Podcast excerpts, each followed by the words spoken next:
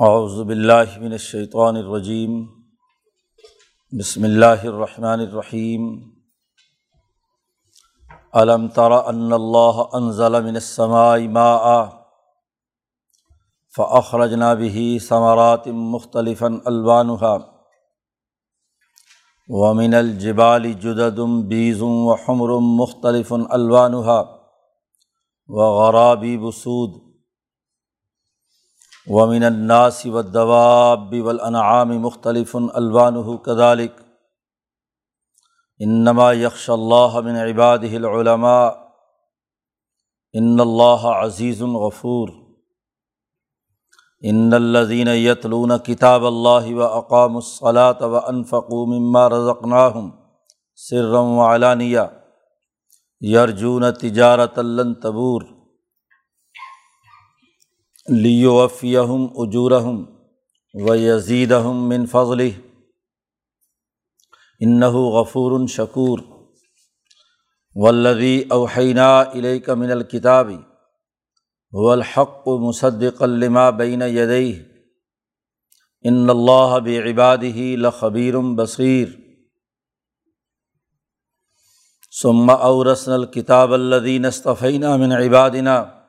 فمن ہم ظالم النفس ہی ومن ہم مقتصد ومن ہم سابقم بالخیرات بزن اللہ ظالق الفضل الکبیر جنات وعدنیت خلونہ یحلون فیحہ من اصابر من ذہبم ولؤلؤا و لباسہم فیحہ حریر وقال الحمد للہ الذي اذهب عنا الحزن. ان ربنا لغفور شکور. الذي احلنا دار المقامت من فضل لا یمسنا فیحہ نصب ولا یمسنا فیحہ لغوب. والذین کفر الحم نار جہنم لا يقضى علیہم فیموتو ولا يخفف عنہم من عذابها. كذلك نجزی کل کفور ہم یستر خون فیحہ ربنا اخرجنا نعمل صالحن غیر الدی کنہ نعمل. اولم نعمر کم ما یتذکر فیہ من تذکرا وجا اکم النظیر فضوقو فمال من نصیر صدق اللہ العظیم. یہ صورت فاتر کا رقوع ہے.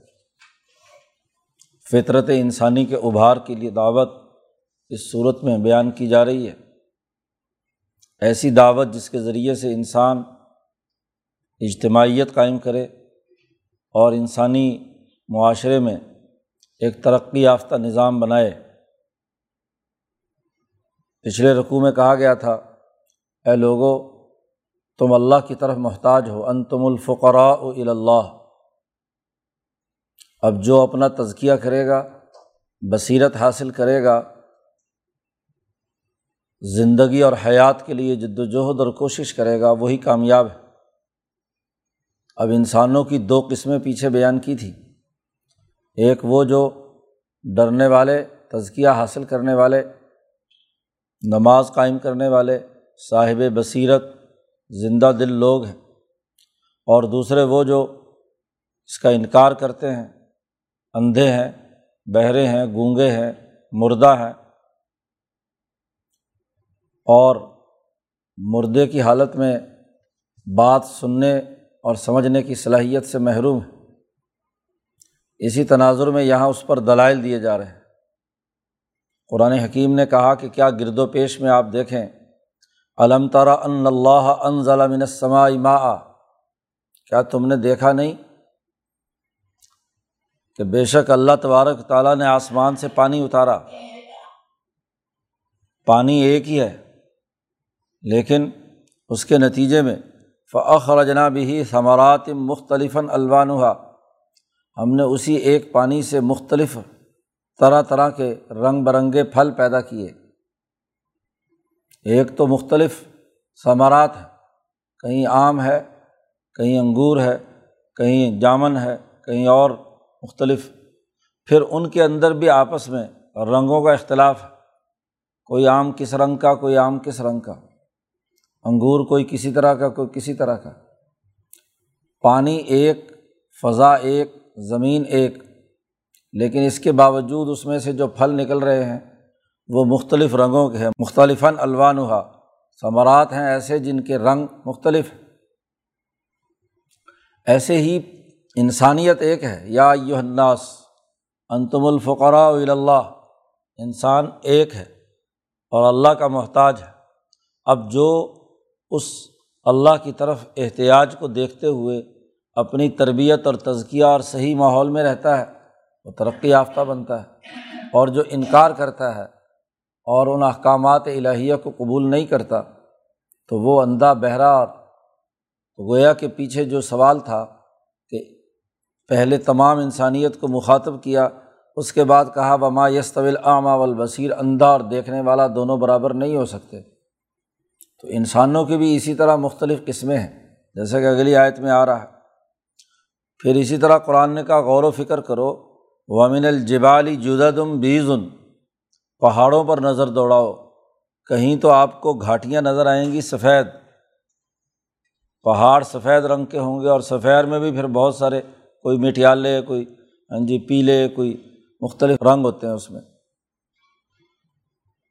ایسے ہی وہ حمرم پہاڑ سرخ ہیں۔ مختلف الوانحا پھر سرخی اور سفیدی کے اندر بھی بہت سارے رنگ ہیں۔ مختلف علاقوں کے اعتبار سے پہاڑوں کی رنگت مختلف ہے۔ وہ غرابی سود۔ اور کچھ پہاڑ ایسے ہیں جو کالے بھجنگے، جیسے کالا سیاہ کوا ہوتا ہے۔ ایسے ہی کیا بالکل مکمل سیاہی مائل۔ تو سفیدی اور سیاہی دونوں کا تذکرہ کر دیا اور باقی تمام رنگ ان دونوں کے باہمی ملاپ سے، اس کی پرسنٹیج کے کم زیادہ ہونے سے وجود میں آتے ہیں۔ تو زمین ایک ہے، پانی ایک برس رہا ہے۔ اس کے باوجود اس کے اندر کیا ہے، مختلف رنگتیں ہیں، مختلف طرح طرح کی چیزیں پائی جاتی ہیں۔ یہ تو ہوا معدنیات کا اور زمینی چیزوں کا معاملہ، پھل، فروٹ کا اور نباتات کا۔ ذرا انسانوں اور جانوروں پر بھی غور و فکر کرو۔ وامن الناسی و دوابی ولعنعامی انسانوں میں اور یہ جو کیڑے مکوڑے زمین پہ رینگنے والے ہیں، دواب اور ول انعام چوپائے۔ جانور، ذرا ان کے درمیان بھی جائزہ لو۔ مختلف الوان ہو ان کے رنگ بھی مختلف ہے کزالی کا اسی طرح جیسا کہ پہاڑوں کے رنگ مختلف ہیں۔ کوئی گورا، کوئی کالا، کوئی درمیان میں ہاں جی گندم گونی رنگ کا، کوئی کسی کو کسی طرح کا۔ اب یہ مختلف رنگ ہوتے ہیں، مختلف ہاں جی ایک ہی پانی کے باوجود اتنے اتنے ان میں تغیرات ساخت میں ہاں جی جسامت میں، اسی طریقے سے رنگ میں مختلف ہو سکتے ہیں۔ لیکن انسانوں کی بات جب بات ہو رہی ہے تو انسانوں میں بھی دو طرح کے انسان ہیں۔ ایک وہ جو اللہ سے ڈر کر صحیح طریقے سے سیدھے راستے پر چلنے والے ہیں اور وہ وہ لوگ ہیں جن کے پاس علم ہے۔ اس لیے اگلے آیت میں فرمایا ان نما یکش اللہ من عباد العلماء۔ اللہ کے بندوں میں سے اللہ سے ڈرنے والے لوگ اہل علم ہوتے ہیں، جن کے پاس سمجھ ہے۔ حضرت شیخ الہند رحمۃ اللہ علیہ نے یہاں علماء کا ترجمہ کیا ہے، سمجھدار۔ محض علم رٹنے کا نام عالم ہونا نہیں ہے، بلکہ علماء وہ ہیں جو سمجھ بھی رکھتے ہیں تفقع اور بصیرت بھی رکھتے ہیں، شعور رکھتے ہیں۔ تو جو سمجھ اور شعور رکھنے والے لوگ ہیں، وہ اللہ سے ضرور ڈرتے ہیں ان نما کہا ہے۔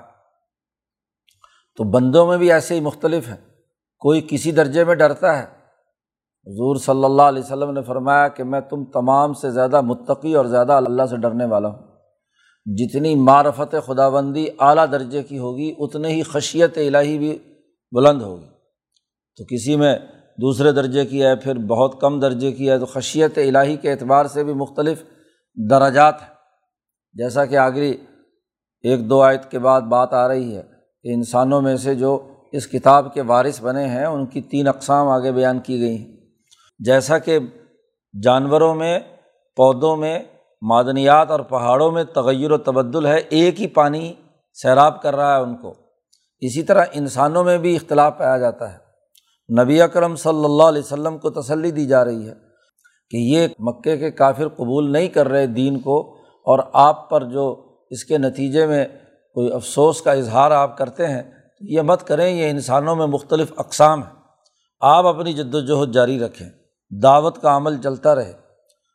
انما یکش اللہ من عباد العلماء، اللہ کے بندوں میں سے جو علماء ہیں، اہل اہل علم ہیں، سمجھدار ہیں، وہی اللہ سے ڈرتے ہیں۔ اور جتنی خشیت ان کے قلب میں ہوگی، اتنے ہی ان کے اعلیٰ اخلاق ہوں گے۔ تو انسانی فطرت میں سب سے اہم بات ہے اللہ کا ڈر۔ یہی اللہ کی کی طرف متوجہ کرنے کا باعث ہے اور اپنے اعمال کو درست کرنے کا سبب بنتا ہے۔ ان اللہ عزیز الغفور بے شک اللہ تعالیٰ زبردست ہے، عزیز، طاقتور ہے، مضبوط ہے اور غفور اور بہت معاف کرنے والا ہے۔ جب بھی انسان تھوڑا سا اللہ سے ڈر کر اللہ کی طرف متوجہ ہوتا ہے تو اللہ اس کی لغزشوں، کوتاہیوں کو معاف کر دیتا ہے۔ یہ اہل علم اور سمجھدار لوگ کون ہیں؟ کہا، ان الدین یتلون کتاب اللہ بے شک وہ لوگ جو اللہ کی کتاب کی تلاوت کرتے ہیں۔ جب فقیر اللہ ہے، تو فقیر اللہ پر اللہ کے ساتھ تعلق قائم کرنا ضروری ہے۔ تو شاعر اللہ میں سے، تجلیات الہیہ میں سے اللہ کی کتاب ہے۔ تو جو آدمی اللہ کی کتاب پڑھے گا، تو اس کا فقر درست ہوگا۔ وہ اللہ کا محتاج بنے گا، اللہ کے ساتھ تعلق قائم کرے گا۔ فقیری کے لیے سب سے پہلا کام جی تلاوت کتاب حکیم ہے۔ یتلون کتاب اللہ۔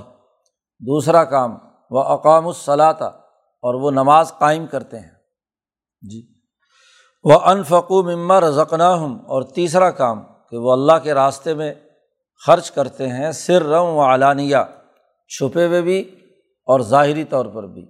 ہر حالت میں جو ہم نے انہیں رزق دیا ہے رزق نہ ہوں کیونکہ اسباب اور تمام چیزیں اللہ نے ہی پیدا کیں جو انسان کو مہیا ہوتی ہیں۔ تو جو رزق ہم نے انہیں فراہم کیا ہے، اس میں سے یہ انسانیت کے لیے خرچ کرتے ہیں، خفیہ طور پر بھی اور ظاہری طور پر بھی۔ اگلی بات فرمائی، یرجون تجارت لن تبور۔ وہ امیدوار ہیں اس بات کے کہ یہ جو سودا ہم نے اللہ سے کیا ہے، تجارت کی ہے، اس میں کسی قسم کا کوئی خسارہ نہیں ہوگا۔ لن تبور، ٹوٹا اس میں نہیں ہے، خسارہ کوئی نہیں ہے۔ تو جس تجارت میں ٹوٹا نہ ہو خسارہ نہ ہو، نقصان نہ ہو، اس سے بہتر بہترین اور کامیاب تجارت اور کون سی ہو سکتی ہے؟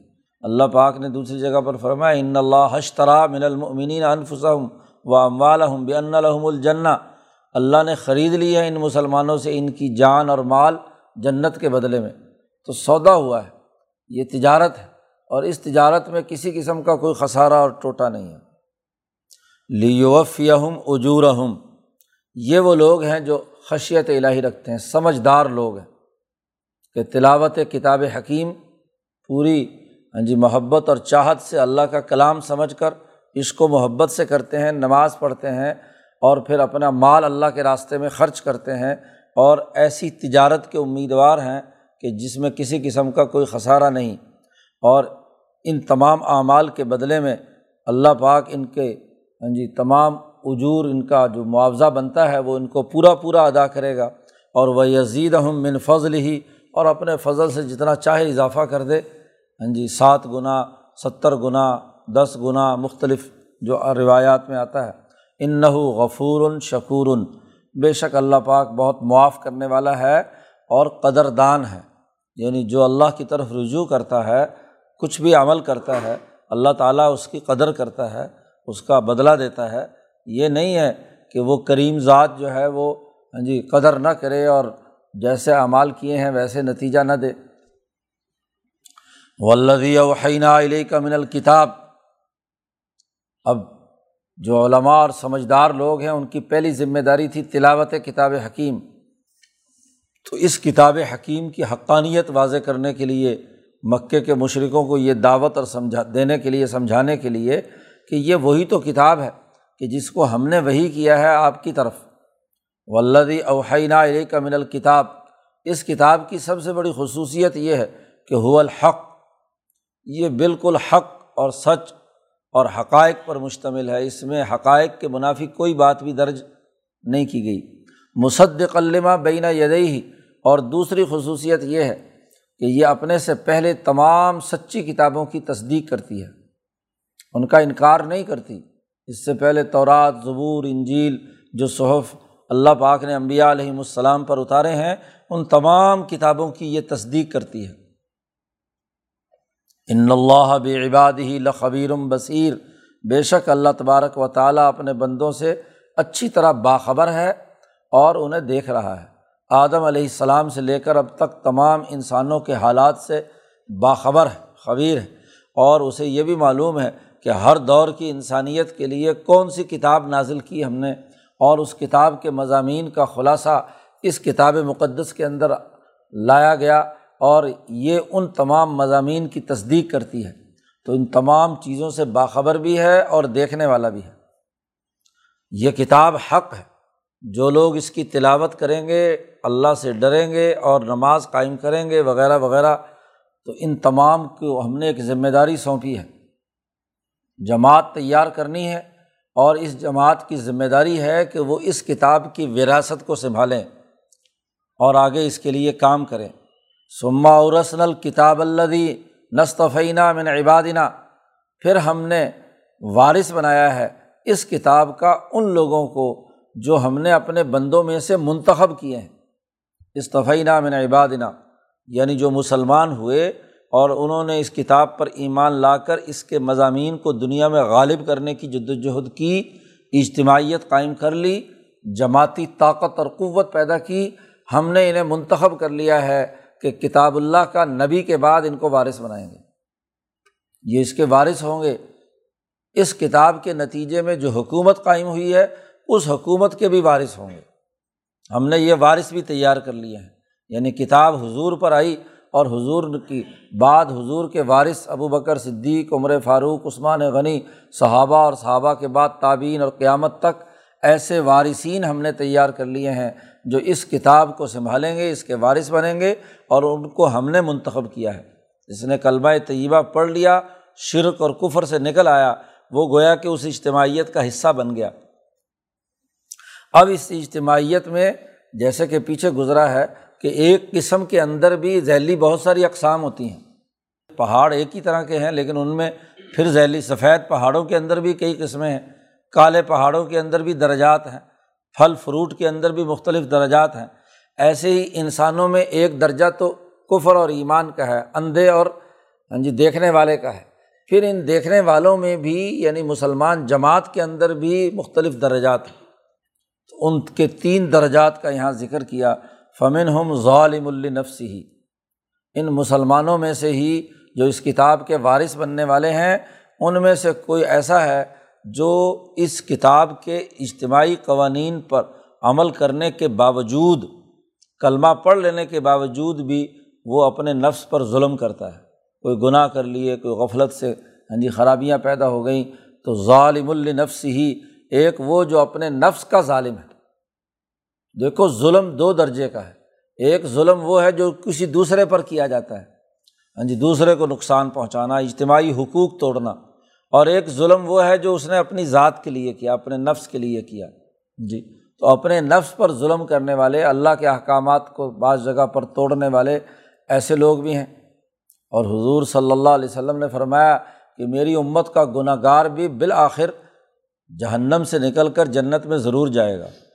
جس کے دل میں شرک اور کفر کبھی نہ ہوا، تو شرک کے علاوہ باقی سارے گناہ اللہ پاک معاف کر دیتے ہیں اور بالآخر اسے ہاں جی اس کتاب کی تعلیمات پر عمل کرنے کے نتیجے میں اسے کیا ہے، جنت ضرور ملے گی۔ تو کچھ ایسے ہیں جو اپنی جان پر ظلم کرنے والے ہیں۔ اور ومن ہم مقتصد، اور ان میں سے دوسری قسم وہ ہے جو درمیانے درجے کے ہیں۔ جی کبھی گناہ ہو گیا کبھی بہت اچھا کام ہو گیا تو درمیانہ کام ہے نہ ہی بہت اعلیٰ درجے کے متقی ہیں اور نہ ہی بالکل گناہ گار قسم کے لوگ ہیں مختصد درمیانے درجے کے ہیں۔ اور پھر تیسری قسم ان لوگوں کی بھی ہے کہ ومن ہم سابقم بالخیرات جو ہر نیکی کے کام میں سبقت لے جانے والے ہیں۔ بڑھ چڑھ کر حصہ لینے والے ہیں۔ السابقون الاولون کی طرح کہ بہت اونچے درجے کے ہیں۔ کبھی ان کی زندگی میں کوئی گناہ ان سے سرزد نہیں ہوتا۔ کہیں لغزش ہو بھی جائے تو فوراً گناہ سے معافی مانگ کر پاک صاف ہو جاتے ہیں۔ ہر معاملے میں آگے بڑھ چڑھ کر حصہ لیتے ہیں۔ انسانی خدمت کا معاملہ ہو، عبادات کا معاملہ ہو، جس کو احادیث میں کہا گیا ہے کہ پورے دن گھوڑوں پر سوار ہوتے ہیں۔ فرسان بن نہار اور رحبان بلعیل رات کو کیا ہے؟ اللہ کے حضور میں راہب بن کر عبادت میں مشغول ہوتے ہیں۔ جن کا دن رات سبقت کرتا ہے دین کے غلبے کے لیے بے عزن اللہ۔ تو یہ مجموعی طور پر جو ہم نے کتاب کے وارث بنائے ہیں، ان کی ذیلی تین قسمیں ہیں کہ کچھ اپنے اوپر ظلم کرنے والے ہیں، کچھ درمیانے درجے کے ہیں اور کچھ بہت ہی سبقت لے جانے والے ہیں۔ ظالقہ حول فضل الکبیر۔ اور یہ بہت بڑی فضیلت اور بزرگی کی بات ہے کہ کتاب کا وارث بن کر کتاب کو غالب کرنے کے لیے کردار ادا کرے۔ ایک آدمی بسا اوقات ذاتی زندگی میں گناہ گار ہوتا ہے، لیکن جب نظام اور سسٹم قائم کرنے کی بات آتی ہے، تو وہ اپنی جان قربان کرنے کے لیے تیار ہوتا ہے۔ وہ اس کے غلبے کے لیے جد وجہد اور کوشش کے راستے پر چلتا ہے، تو یہ بہت بڑی کامیابی ہے۔ اور اس کامیابی کا آگے نتیجہ کیا ہے؟ جنات و عدن ہمیشہ ہمیشہ کے باغات کے اندر یہ لوگ داخل ہوں گے۔ یو حلون فیحہ من اصاور امن ذہب ولؤلؤا اور وہاں یہ سونے اور ہیرے جواہرات کے کنگن پہنیں گے اور وہ لباس ہم فیحہ حریر اور وہاں جنت میں ان کا لباس ریشمی ہوگا۔ اور یہ اللہ کے سامنے ہاں جی شکر ادا کریں گے ان تمام انعامات کا۔ وقالو کہیں گے الحمد للہ الزی اظہب ان الحزن۔ ہاں جی بڑی تعریف اور شکر ہے اللہ تبارک و تعالیٰ کا جس نے ہم سے یہ غم دور کیا۔ یہ دنیا میں جو مصیبتیں اور مشقتیں اور اذیتیں اور تکلیفیں تھیں، یہ سب دور کیں ان رب نا لغفور شکور۔ بے شک ہمارا رب بہت ہی معاف کرنے والا ہے اور بہت ہی قدردان ہے۔ اس نے بڑی قدر کی ہے۔ ہم نے جو کچھ کام تھوڑا بہت کیا تھا، اللہ نے قبول کر لیا ہماری ٹوٹی پھوٹی عبادت کو اور ہمیں یہ جنت عطا فرمائی۔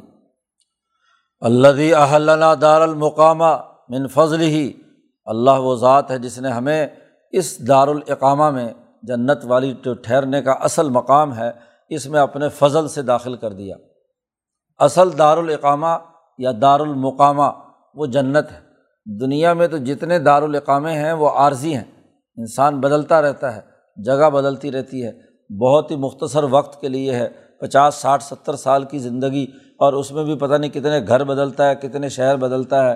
تو یہاں تو وہ مسافر ہے۔ اصل اس کی جو قیام گاہ ہے وہ تو وہ جنت ہے۔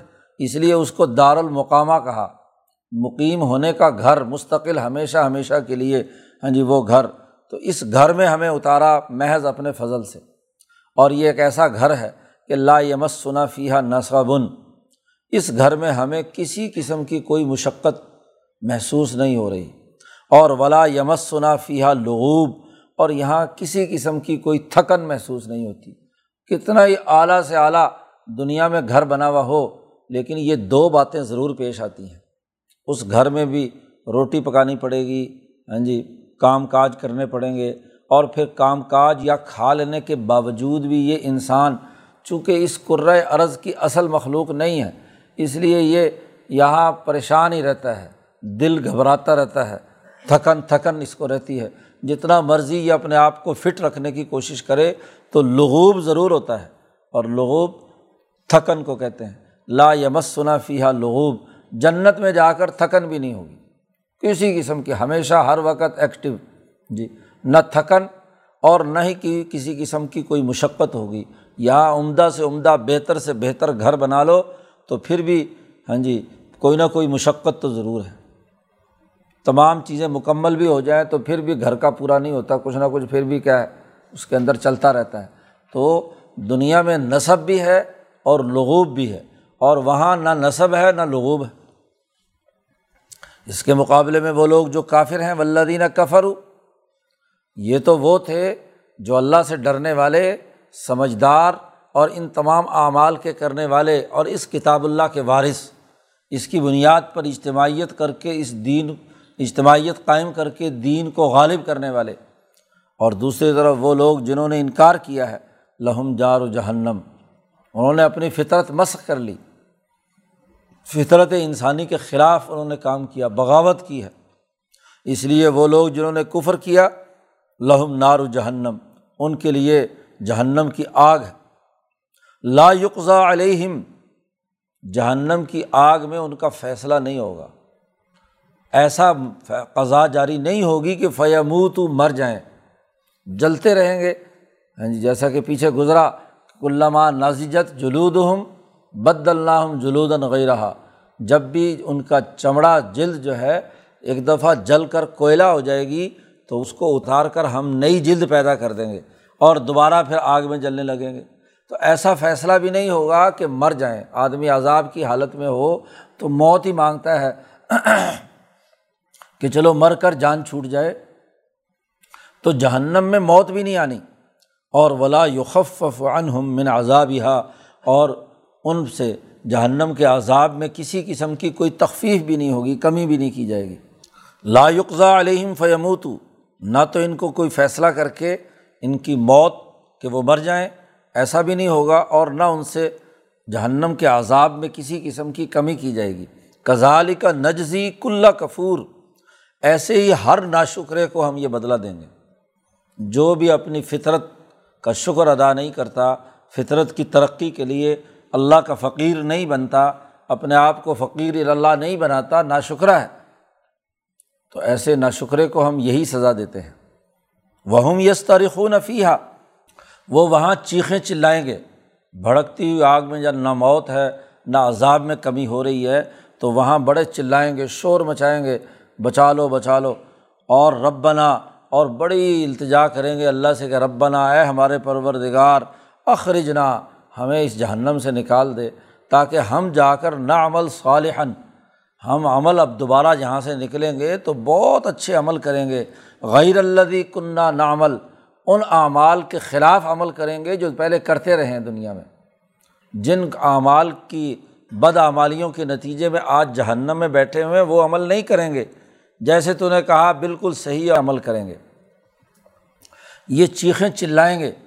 تو اللہ پاک کہتے ہیں، ہم ان سے پوچھیں گے، اولم نعمر کم مائی تزک کروفی ہی کیا تمہیں اتنی لمبی عمر دی تھی، پچاس، ساٹھ، ستر، سو سال کے جو جو میں عمر دی تھی، تم نے اس عمر کے اندر کوئی غور و فکر کیا تھا؟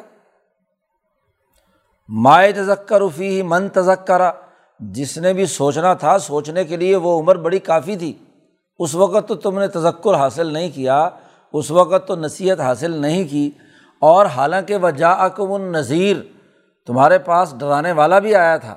حضرت محمد مصطفیٰ صلی اللہ علیہ وسلم اور ان کے نائبین تمہیں اس عذاب سے ڈرانے کے لیے آئے تھے، تو اس کے باوجود بھی تم کیا نہیں مانے تھے۔ تو اب تو پچھلا چیپٹر کلوز ہو چکا، اب واپس جانے کا کوئی معاملہ نہیں ہے۔ بلکہ دوسری جگہ پر اللہ پاک نے کہا کہ بال فرض اول میں تو پیچھے جانے کا ان کا کوئی امکان ہی نہیں ہے۔ لیکن اگر بال فرض یہ واپس چلے بھی جائیں تو تب بھی وہی عمل کریں گے جو پہلے کرتے رہے۔ یہ تو اس وقت آگ کی ڈر اور خوف اور جلنے کی وجہ سے کہہ رہے ہیں کہ ہمیں واپس بھیج دو تو ہم بڑے اچھے نیک بن کر آئیں گے۔ نہیں، ان کی فطرت مسق ہو چکی ہے۔ جنہوں نے اپنی فطرت مسق کر لی، استعداد ان کے اندر خرابی پیدا کر لی اب وہ جو بگاڑ پیدا ہو گیا ہے، اب اس بگاڑ کے باوجود واپس بھی جائیں گے تو وہی حرکتیں کریں گے جو پہلے کر رہے ہیں۔ اس لیے واپس جانے کی بات اب نہیں ہے۔ اب تو فضوق اب تو یہی عذاب چکھو۔ فما ظالمین امن نصیر، اور ظالموں کا کوئی مددگار اور چھڑانے والا نہیں ہے۔ اس لیے اب تمہیں یہ عذاب بھگتنا ہی بھگتنا ہے۔ تو یہاں دونوں طرح کی جماعتوں کا تذکرہ کیا۔ ایک وہ جو اپنی فطرت کو نکھار کر سیدھے راستے پر اللہ کی طرف اپنی احتیاجی کو سمجھتے ہوئے سفر کریں، تلاوت قرآن حکیم کریں، نماز قائم کریں، اللہ کے راستے میں مال خرچ کریں اور اس کا نظام بنائیں ان تمام باتوں کا، تو وہ ان کے لیے انعامات الہیہ ہیں۔ اور جنہوں نے اپنی فطرت مسق کر کے اپنی استعداد کو تباہ و برباد کر لیا، جن کی فطرت جو ہے بد آمالیوں اور بد کرداری کی وجہ سے مسق ہو گئی، ان کے لیے یہ عذاب ہے۔ اللہ تبارک و تعالیٰ ہمیں قرآن حکیم کو سمجھنے اور اس پر عمل کی توفیق عطا فرمائے۔ اللہ